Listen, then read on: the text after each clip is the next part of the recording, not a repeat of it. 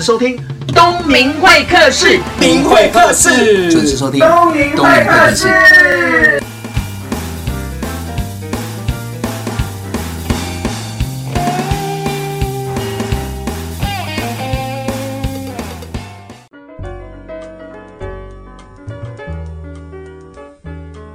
位听众朋友，大家好，我是东明会客室的节目主持人王东明。那我们东明会客室的节目呢，通常都会找各路的达人啊，或者是创业家。那这一次呢，邀请我在台中的好朋友，他是一个餐饮的创业家，让我们欢迎周政宏。大家好，我是周政宏，就是东明老师的传说中台中的朋友，很开心来跟大家分享创业的一些过程。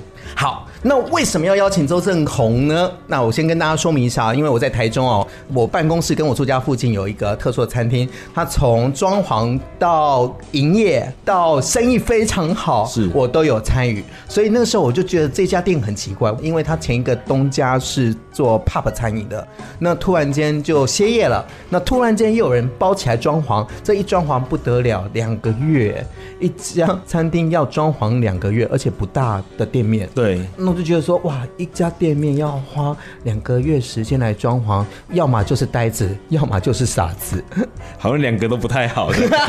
我想当聪明的，唯一聪明的那一个这样。呃，对。那时候认识老师，然后聊到后面，我们从一开始就知道，其实老师在那边住一段时间，所以对那边的环境啊、地方非常熟，非常熟，熟门熟路都可以屈指可数，店家如数家珍这样。嗯、对，然后我们那时候就是在创业的时候，就是发现有一个很漂亮的店面。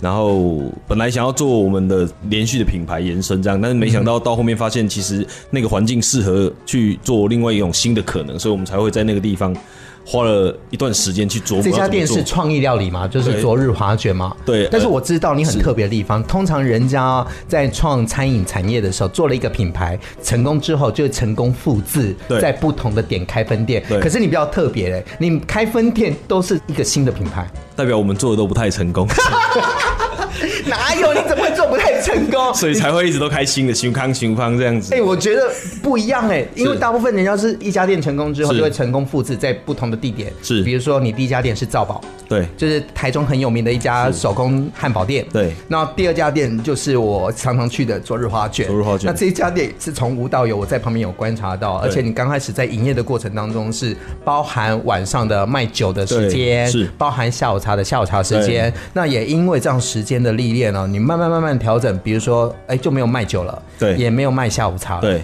应该是说，我们在创业的同时，我们会觉得我们已经准备好了，但是实际上我们做完之后才发现我们。一点都没有准备好，然后在调整的同时，我们会发现一开始我们是觉得说，欸、当然一个餐厅位置在那个地方还不错的位置，那当然最好是营业时间越长越好。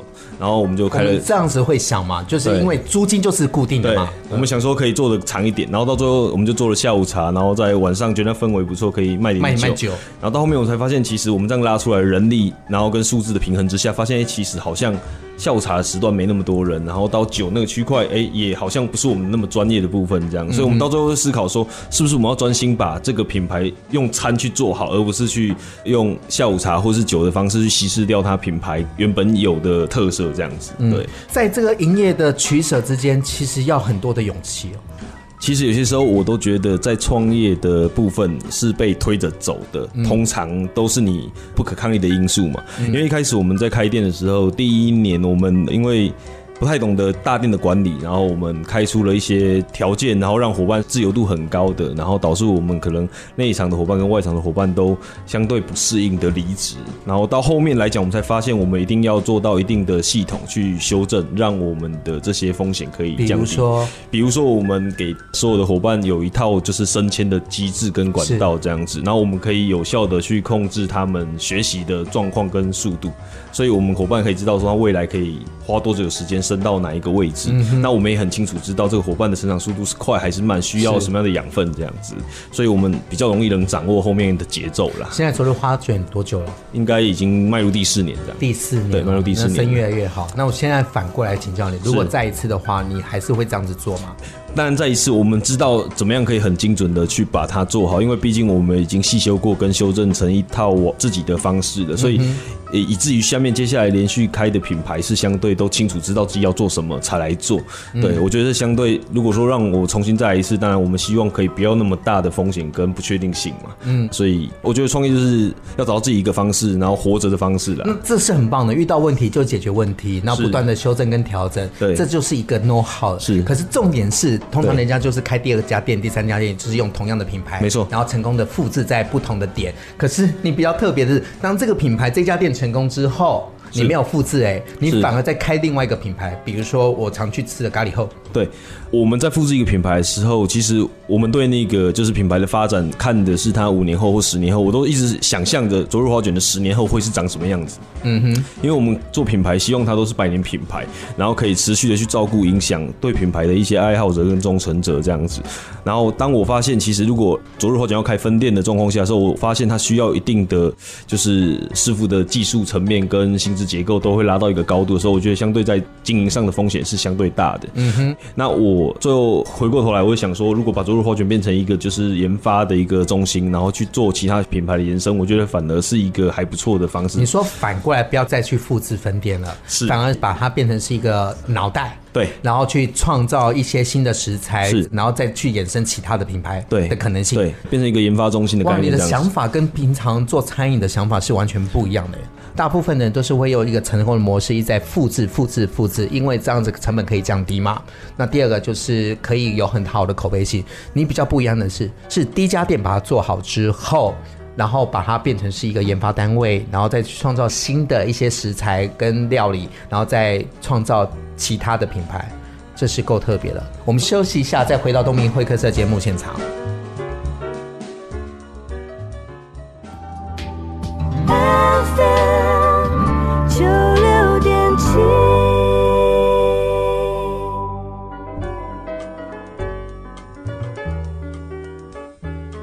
欢迎回到东明会客的节目现场。我们刚刚讲到那个台中知名的餐厅昨日花卷，那到底是卖什么样的创意料理呢？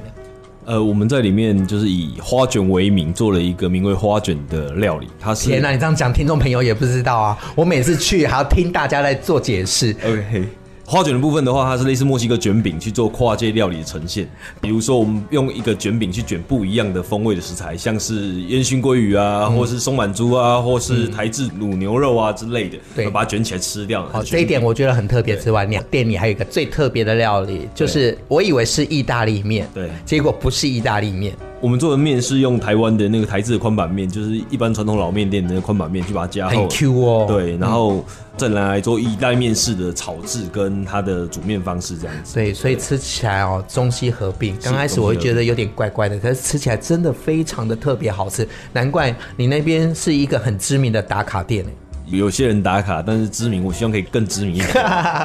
好啦，我们刚刚有讲到是说这家店是很成功的，所以成功的复制了很多的经验，在经营不同的品牌，包含刚刚有讲到有赵宝是原本的第一家店嘛，对，然后再来就是那个咖喱后，对，然后现在又做了一个元乐座，元乐座。那既然这些餐厅、这些品牌都这么成功，我相信在创业的过程当中，不是只有成功，一定会有失败。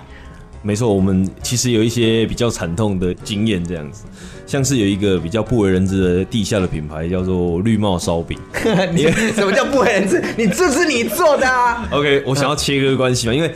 我们绿帽烧饼是在做那个晚上的宵夜场，为什么？因为绿帽我们就知道是这种女生背着男生偷吃叫戴绿帽嘛，所以我们那个烧饼做的很有趣。它是半夜十点开始做到两点，然后我们只卖十点到两点的时间点，我们做一个宵夜场的感觉。那做什么呢？我们用那个古巴三明治，但是我们用菠菜粉把它的那个饼皮，整个饼牌就是绿色的，绿色的，OK，然后做成类似古巴三明治的方式，然后还卖那种。就抹茶牛奶加上豆浆，叫绿毛豆浆。其实我们都以绿帽的概念去思考这个方式，这样。那为什么会说失败？其实我们餐真的很好吃，然后但是在合作的伙伴上，我们没有看得这么的仔细，然后导致就是说有一些信任度的问题有产生。然后我们就觉得说，欸、要再快点把这个品牌切割掉，这样子。所以，其实，在经营上，人是一个相对关键的一个要素跟因素，合作的伙伴慎选也相对重要。所以，你刚刚说了，这个吃的东西是没有问题的，是品牌也很有创意，专门在做晚上十点到两点的宵夜场，没错。而且，其实也没有什么店租啊，就在你们店的店门口啊，就是营业完之后就直接再摆一个摊。没错没错。而且那时候我记得营业的过程当中，很多人在那边拍照打卡。对，一开始我们在设定的时候是希望你在等的时候，我们会给你一顶绿色的帽子嘛，然后男生跟女生，女生就会说，哎，你快戴快戴快戴，然后经过人就很希望会看到整排人在戴绿色的帽子，这样所以大家经过都会拍照。为什么？就一群很奇怪的人在戴绿色帽子。创造话题，对，是这个样子。对。但是我永远记得我去吃的时候，我就说可以不要戴这个绿帽子 嘛？对，比较坚持的人这样。所以人还是很重要啊。是人相对是最重要的。对，所以听说这个后面这个品牌本来要扩大了，但是也因为着急募资，遇到了很多的问题。对。我们在做这个品牌的时候，到后面其实有一些海外的资金在找我们说要去做整个代理的方式，但是我会觉得我们还没准备好。那相对我们那时候合作的伙伴是很急的，比较急于求成啊，等于说他对成功特别的渴望，然后所以他 会很希望快点把品牌放出去。但是我觉得我们还没准备好，我会觉得说我们应该把品牌整理好，然后再出去去做这些事情。所以那时候就开始产生想法上的不一样，所以才会导致说，那不然我们就把这个品牌盘让给他，那我们就没有再继续做这个品牌。这样子，这也是一个特别的经验，算是蛮特别的经验。因为大部分别人的失败经验都不是自己的亲身经验嘛，那自己的亲身经验走过、经过，就不会再错过，就不会有第二次的错误的经验。呃，希望是这样，对，希望我们可以看得很仔细。好，那我们在现在讲讲另外一个品牌，昨日花卷是做创意料理，是，但是你另外一个品牌叫是咖喱后，对，我觉得这咖喱我去吃了，其实是很特别的，而且还上新闻。OK，上新闻这个也是不好的经验。那咖喱后比较特别的地方是我们那时候取日式咖喱跟台湾的茶入咖喱这件事情，嗯、所以叫咖喱，然后跟利后嘛，因为我们在台语台湾打招呼都会讲说哎利后利后利后，所以咖喱利后就是咖喱后，对，嗯、咖喱后高娃后那种咖喱后这样的感觉。所以我们那时候是用台湾的茶把它放到咖喱里面去，让咖喱的尾韵是茶的尾韵带出咖喱的香味，然后它吃到一半的时候还可以把我们的茶汤倒到那个饭里面做茶泡饭的概念这样，所以它其实是一个蛮特别的一种吃法。那它也可以把台湾的一些茶的文化，然后借由结合日本的咖喱元素去把它放大，这样子。嗯，对。我记得我去那边的时候，店面其实是不大的。对，我们的店面大概只有十平不到吧，十平不到的店面。可是通常老板去经营一个店面之前，一定会想到这个平效的问题。所以我们那时候在思考的时候，其实原本那一家店，我们在盘账它之前，它是在做面店的。那我们发现，你如果要做面店的流程，其实是很难消化客人的。所以我们才说，唯一能做只有咖喱。那时候我们在盘账的时候，有很多师傅过去看，他们到最后都觉得不能做。但是我们现在就是把它做成咖喱之后，它的营业额一天一个座位可以做到大概六转。其实是一个蛮夸张的数字，所以它也是算是我们做对的一个品牌跟事情这样子。第一个东西要好吃吗？是，而且你那个装潢非常的文青。对，文青。其实我们都讲说让它比较质朴一点，就自然有文青风。文青都比较没有太多的外面的颜色嘛。对，我觉得大概是这个样子。因为我有去吃，OK，口感真的是很特别。是，第一个你就说的有茶香味嘛？对。那里面所有的食材来源都很特别。对。但是也因为很精致，那有一个。客人，然后就是上社会新闻啊，反正就是要讲一些爆点。我们上过社会新闻，有吃霸王餐的客人，因为我们之前有一道料理叫寂寞寂寞寂寞寂寞寂寞寂寞，就很寂寞的寂寞。寂寞的意思就是，我们因为现在大家吃的东西比较低油脂的蔬食，所以我们把鸡肉切碎，然后跟一些蔬菜、香菇丁炒制这样子，是，然后做一个就是轻食料理。然后客人端上之后发现奇怪，怎么这么少东西？生气，一气之下吃了一口，说这东西不是我要的，然后就离开了这样，然后没付钱就走了。嗯，对，然后这个就上新闻了，这样子。嗯，然后有监视系统嘛？有监视系统，然后我们就是 po 照上去，告诉就是我们的粉丝的时候，就被那个新闻媒体截取到，他们就讲说我们要采访你，这些就是霸王餐的事件，那导致那时候就是上了一些新闻，这样子。这是好还是不好？站在餐厅来讲。站在餐厅，我觉得这不太是好的事情。但是我们会希望说，让所有餐饮同业能知道，在销售结账流程系统可以做到把这个问题解决掉，这样子啊，做先结。我们之后就改成先结了，即使他不吃，也已经付了钱了，这样子。所以这样子可以解决一些这样的问题。哦，你的意思是说，也因为借由这样的事情，营业的方式有所改变，有所改变。比如说，先点完之后马上先结账，对，就不会跑单的这件事情啊。再难吃也不跑的。没有开玩笑，但是没有，但是好吃。只是他可能认知当中应该是要什么很大啊、很多啊，然后看得到啊。对，可是你的东西是比较精致的啊。因为我们思考的事情是，如果当下客人提出来，我们当然会帮他换餐。通常我们以前的做法是帮客人就直接换餐嘛。是，但是客人没有讲，只是讲说，哎，就是不符合他的期望，然后就离开，头也不回的离开。我们会觉得这个是一个蛮不礼貌、不尊重店家的一个行为。现在台湾很多这种人啊。我希望可以让同业借鉴啊，因为我就觉得服务业它其实还是有他自己服务的专业性，我都觉得其实要。互相的去体谅，这样子，这样大家可以更好。所以很多时候啊，觉得有客人就是老大的这个概念，我觉得应该要调整一下啊。对，现在台湾这个环境不适合这样子的氛围啦，所以我觉得应该要需要调整。是啊，那刚刚讲到你是一个餐饮连续创业家吗？是。那刚刚呢，在节目之前呢，对你在世贸办展览嘛？对。然后我就把你拉过来做节目。是是是是是。我们在世贸做那个就是圆糕碗呢。就是原糕丸是香蕉蛋糕丸子，嗯，对，跟你们听的其实一样，就是那个。其实我那时候每次吃吃的时候，我就想说这睾丸，这睾丸，我说明明就是对一个 对一个男生讲说，哎，你讲睾丸，你讲睾丸，对我们那个故意取了一个谐音，是一生是一生的，就是睾丸这样子，就是香蕉蛋糕丸子。我们希望就是在做这个品牌，就是去照顾台湾香蕉这个问题啦。因为这样子，所以到斗六做了一个元乐做的品牌，然后里面的招牌商品就是原高丸。所有的包装看起来都很可爱，是我相信这些猴子一定有特别的故事。对，好，我们休息一下，再回到东明会客室节目现场。好的。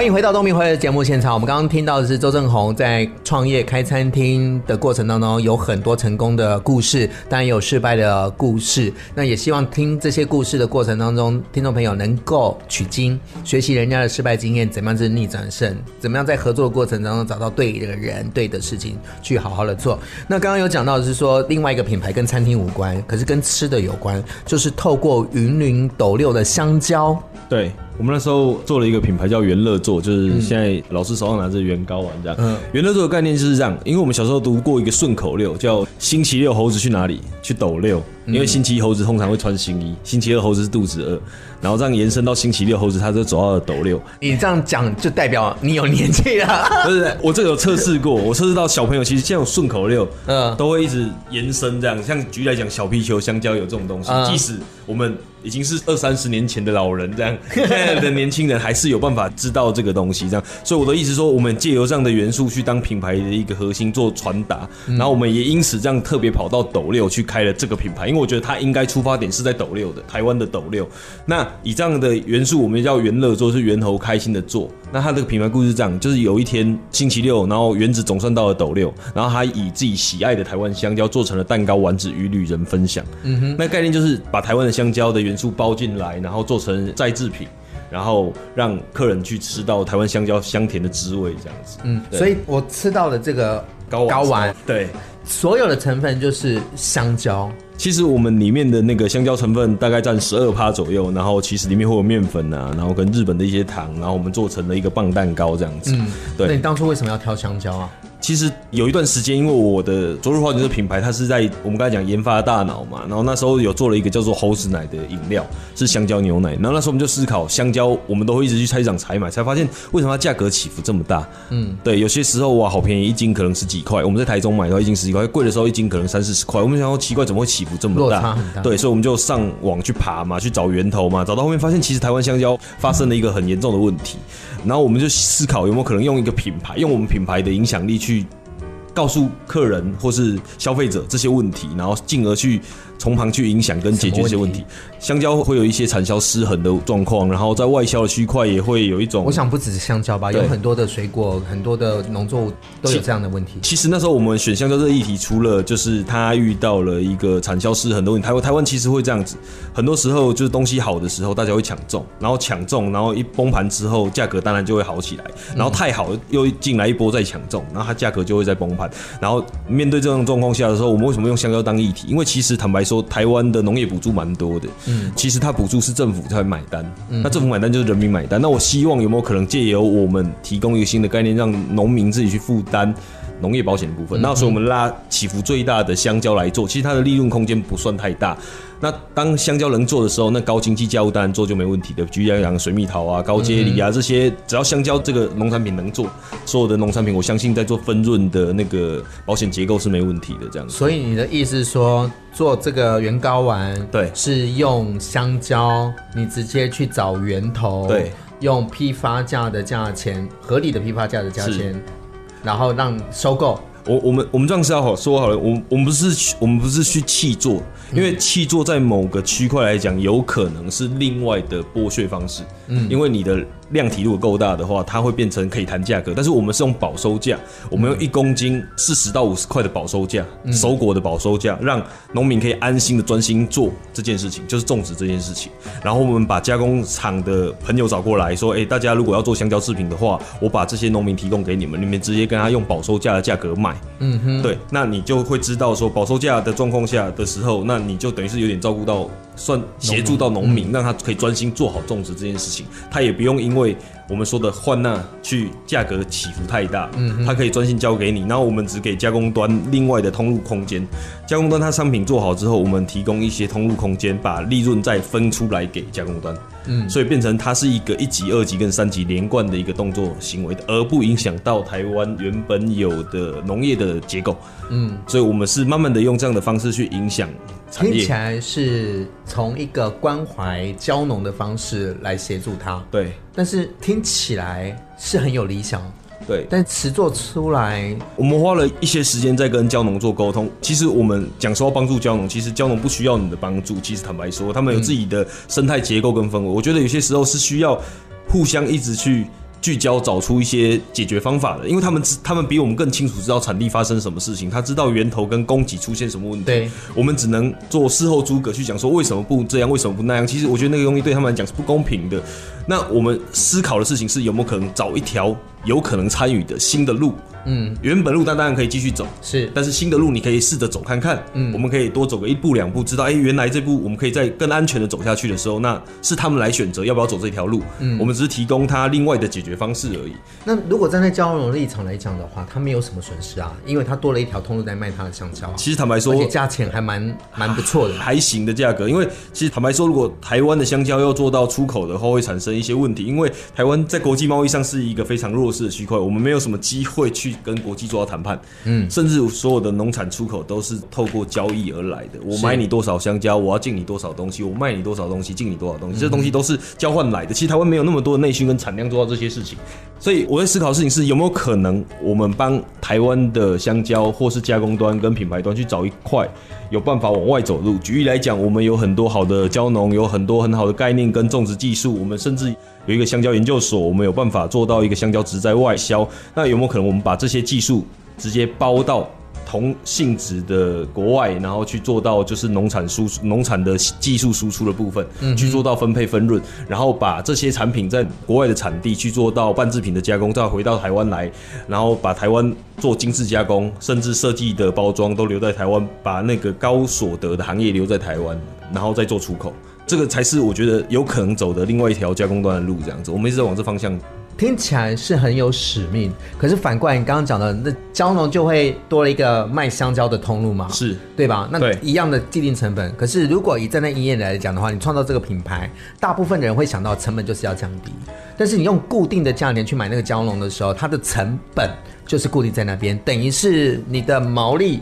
或者是定价，要不然就是加速在消费者身上。其实我们想要邀请消费者一起参与这件事情，怎么说？我们提供了一个元乐的一个保收认证。保收认证，当你看到元乐的时候，代表它有加工端参与，它也有胶农参与，参与你用一个让他们适合生活的价格。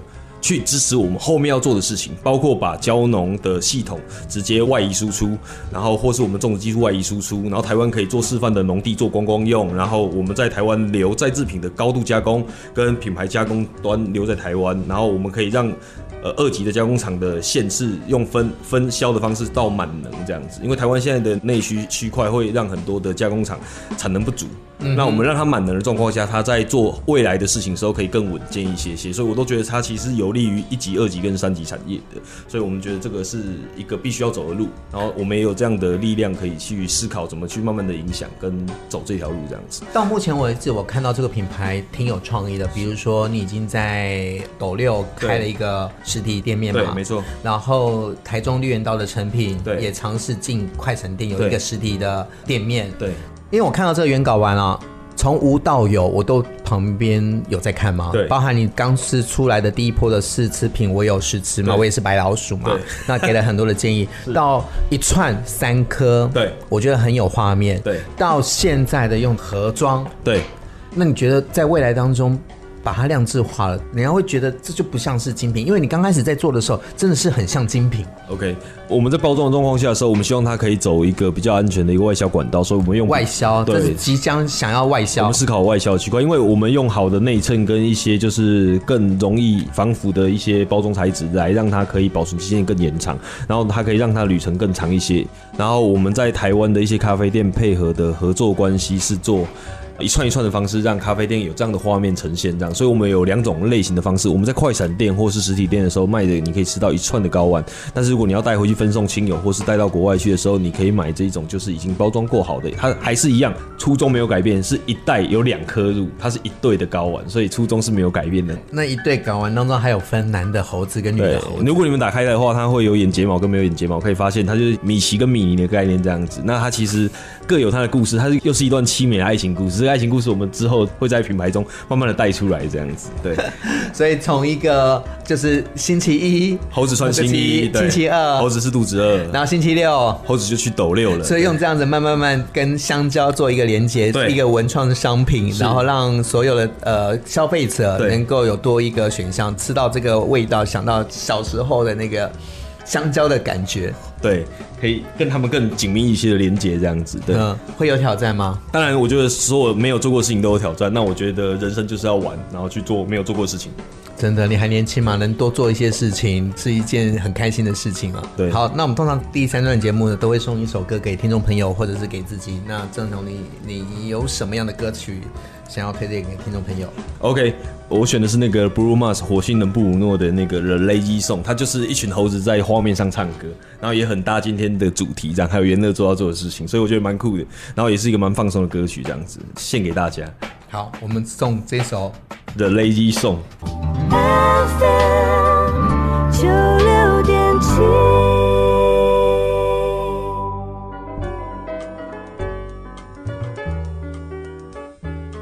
你现在收听的是东明会客室。我们刚刚听到周正宏带来的几个创业品牌的故事哦。那餐厅要好吃，要隽永流传，要有口碑，一定有很多的方法。我觉得生意要好，还是一样要回归到本质。对，本质就是餐要好吃，菜要好吃。其实我们一开始思考菜要好吃这件事情，其实我们也很认真的理性去分析这件事情。但是我发现，其实消费者对于好吃的认知是不一样的，真的不一样啊。所以我们只能专注于我们原本的口味，然后去照顾好、支持我们的消费者，然后持续的去增加更多喜欢我们的人。比如说，我每次经过昨日华卷，你们的餐厅最特别的地方，好像什么年龄层的客户都有。对，一开始我们在设定这餐，其实这是我们设定的。我们那时候是用花卷来，花卷跟赵宝的餐来吸。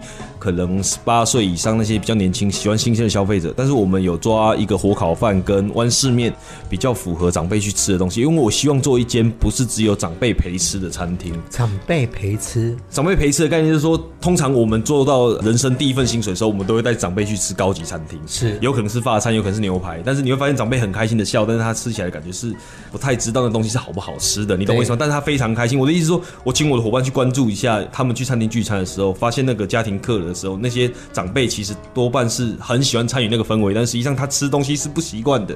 嗯，所以我希望能做一家餐厅，是让我的长辈过来能吃，是吃的开心的，是真的能吃饱的。然后对，又可以满足年轻人。对，然后又可以用它里面比较特色的餐点来满足年轻人。所以我们现在的餐厅，我敢自豪是。长辈不用陪吃，阿公阿妈吃都会很开心。因为我阿妈大概八十几岁的一个外婆，她还是有办法吃完一份餐，这是有点比较夸张，但她就是能吃完一份餐。她的食量这么大，因为我每次去你们餐厅，我都觉得我也觉得量好多。对，我也觉得她食量有点大，但是应该是说，我觉得这可能有点一半也是爱屋及乌，自己孙子做的东西一定要把它吃完。但是我看她表情是真的喜欢这个餐点，所以她也会跟别人讲说：“哎、欸，你来我家请你家，我请你家米家。”就是你也该一家米家，你了解我意思，就是那个老人家他们会知道这东西是他们可以吃，所以你会发现我们的客人回客五六次、十次以上的回客也有老人家的客人，然后他们会带自己小朋友说我们来这边聚餐啊什么之类的。有有有有有，我很喜欢你们店里的用餐氛围。是是是是是，大概就是这个样子。刚刚我们讲到，就是说一家餐厅的生意要好，好吃的餐是本质，对吧？没错没错。但是。我要 argue 要 complain 一下，就是因为我就住在你们店里的附近，你们餐出到什么样的程度我都知道。对，然后连续两三年菜单都没有换。对，哎、欸，你刚刚就讲说要照顾邻居，就你让你的邻居连续三年都吃同样的东西，是但是也是值得骄傲啦，就是没有换菜单。就像是你回家，然后生意又很好，发现老婆只会煮三道菜的概念，这 没有我的意思。这句话怎么接？就是我们那时候是思考这件事情的时候，会发现其实我们的菜单光是主餐方面就有四五十道选择，嗯，我都觉得三年要吃到四五十道相对有点困难，所以我想说或许不用这样，但我们到今年发现好像不能应该这样子，我们应该要换菜单让客人有新鲜感，所以我们在今年才换了菜单，然后导致很多客人说哇，你们总算换菜单，包括东明老师这么长的客人，他都总算可以换了，但还生意很好。你有听过有一家店生意好到要懒得换菜单？没有，懒得换这是加注的。其实我们想换，但是就是觉得哎、欸，还没有到那个时间点，时间点还不对这样子。然后到时候我们思考完之后就把它更换了。那如果换了一个菜单的话，是不是生意更好？对，其实坦白说，就因为这样子，一些比较老的客人是有在回来这样子，那我们就发现有换菜单是对的。对，你看，我就说，我就说，哇，终于换菜单！你看，我用终于，因为就在隔壁一条巷子啊。对，所以我们现在应该会常态性的更换菜单了，以季节方式。还是要保留一些那个畅销大家喜欢的东西，大概是这个样子。所以。一个好吃的餐厅，除了好吃之外，那个氛围也很重要。那最重要是要照顾一下熟客的那个心情嘛，不是说量要大，就是偶尔换一下新的菜色，新鲜感，增加点新鲜感了。因为野花一定比家花香嘛。你知道我怎么接话？你结婚的哦，你小心一点哦。开玩笑，你老婆又讲是花哦，我讲的是花，大概是这个意思。OK，好，那刚刚讲到就是餐厅生意很好嘛。我上一次去，除了换菜单之外，你们的甜点超特别的哎。OK，我们那时候找了那个台中市的阿聪师啊，然后还有一个就是慢测食品，我们觉得应该是在甜点的部分的话，可以介绍更多台中认真做的厂商，然后让我们的客人借由习惯我们的餐去吃一些他原本可能不会去接触到的甜点这样子。嗯，对，那我觉得其实客品跟反应都还不错。我们希望用餐厅当一个出发点，介绍更多东西，就是多一些火花。对对，希望有一些火花，让更多人知道说台中其实还是有很多人在努力做事。其实他们都是我们的长辈，做的都比我们好，然后是他们不客气，没敢米家就我们没安呢。哎呀，你太客气了啦！我们是这样做，对。好了。各位听众朋友，希望你听到这一集的过程当中，周正宏的分享，他创业了几家餐厅、几个品牌，当然有成功也有失败经验。那一个成功的品牌背后有很多的故事。虽然今天只有一个短短小时的时间，也希望你听到这个节目之后，能够有很多的启发。别人创业故事可能是未来你创业的养分。那不要忘了，你来台中的话，也记得去他的店里走走。欢迎大家来，谢谢周正宏来到东明会客室，谢谢。认识周正宏四年哦，从对他的好奇到想要主动了解，一直知道他想要做一些不一样的事情。公司现在有三个品牌，卖的产品也不一样，特色就是用了很多当地特别的食材，连咖喱饭都用了阿里山茶叶，让咖喱变成是精致的咖喱。